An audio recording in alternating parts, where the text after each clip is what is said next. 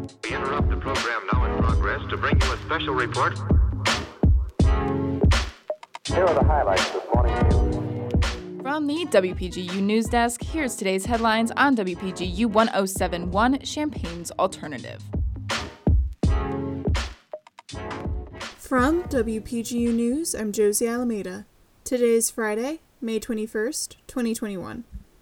The number of active COVID 19 cases in Champaign County continues to increase this week.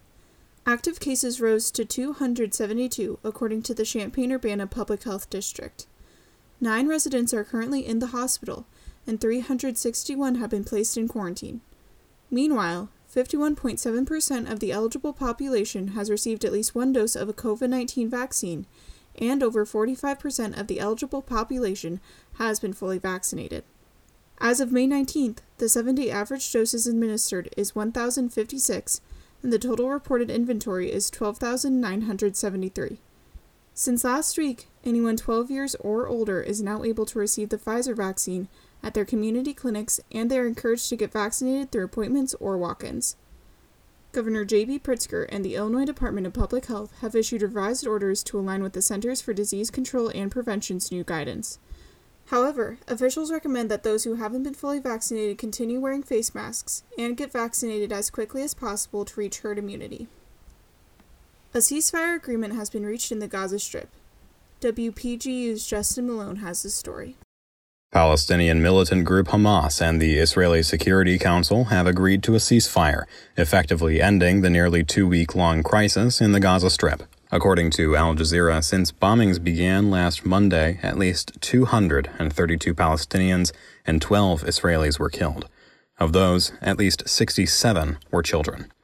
The Egypt brokered ceasefire comes after international calls for peace in Gaza. Among them was President Biden, who gave a televised address yesterday afternoon to announce the ceasefire to Americans.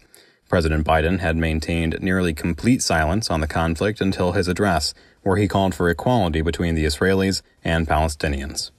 I believe the Palestinians and Israelis equally deserve to live safely and securely and to enjoy equal measures of freedom, prosperity, and democracy. My administration will continue our quiet relentless diplomacy toward that end. For WPGU News, I'm Justin Malone. A new Amazon Prime series, The College Tour, features U of I students. WPGU's Tori Gelman has the story. 11 Illini students will appear in an episode of Amazon Prime's new series, The College Tour, to talk about their experiences at the University of Illinois Urbana Champaign. The show aims to provide an inside look at various college campuses around the country, specifically through the eyes of attending students.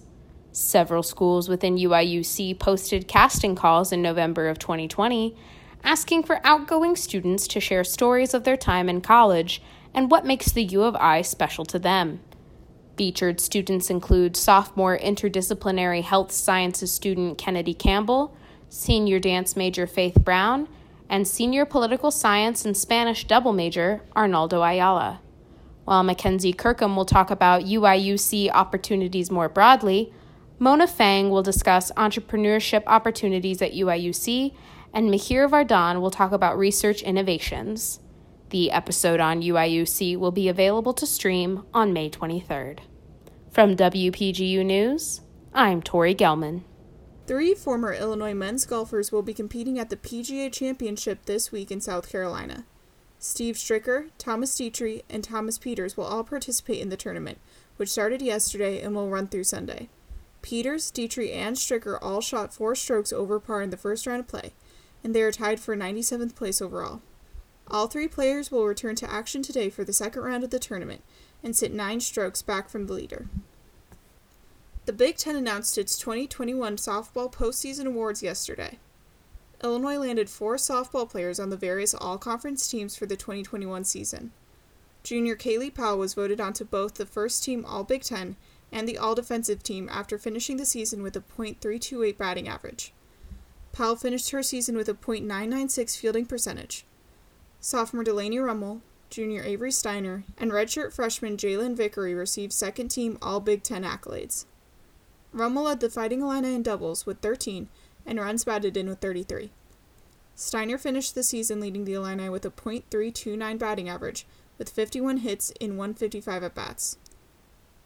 Vickery hit .306 in her first season in the lineup for Illinois and led the team with 11 stolen bases, enough to be selected for the all freshman team. For WPGU News, I'm Josie Alameda.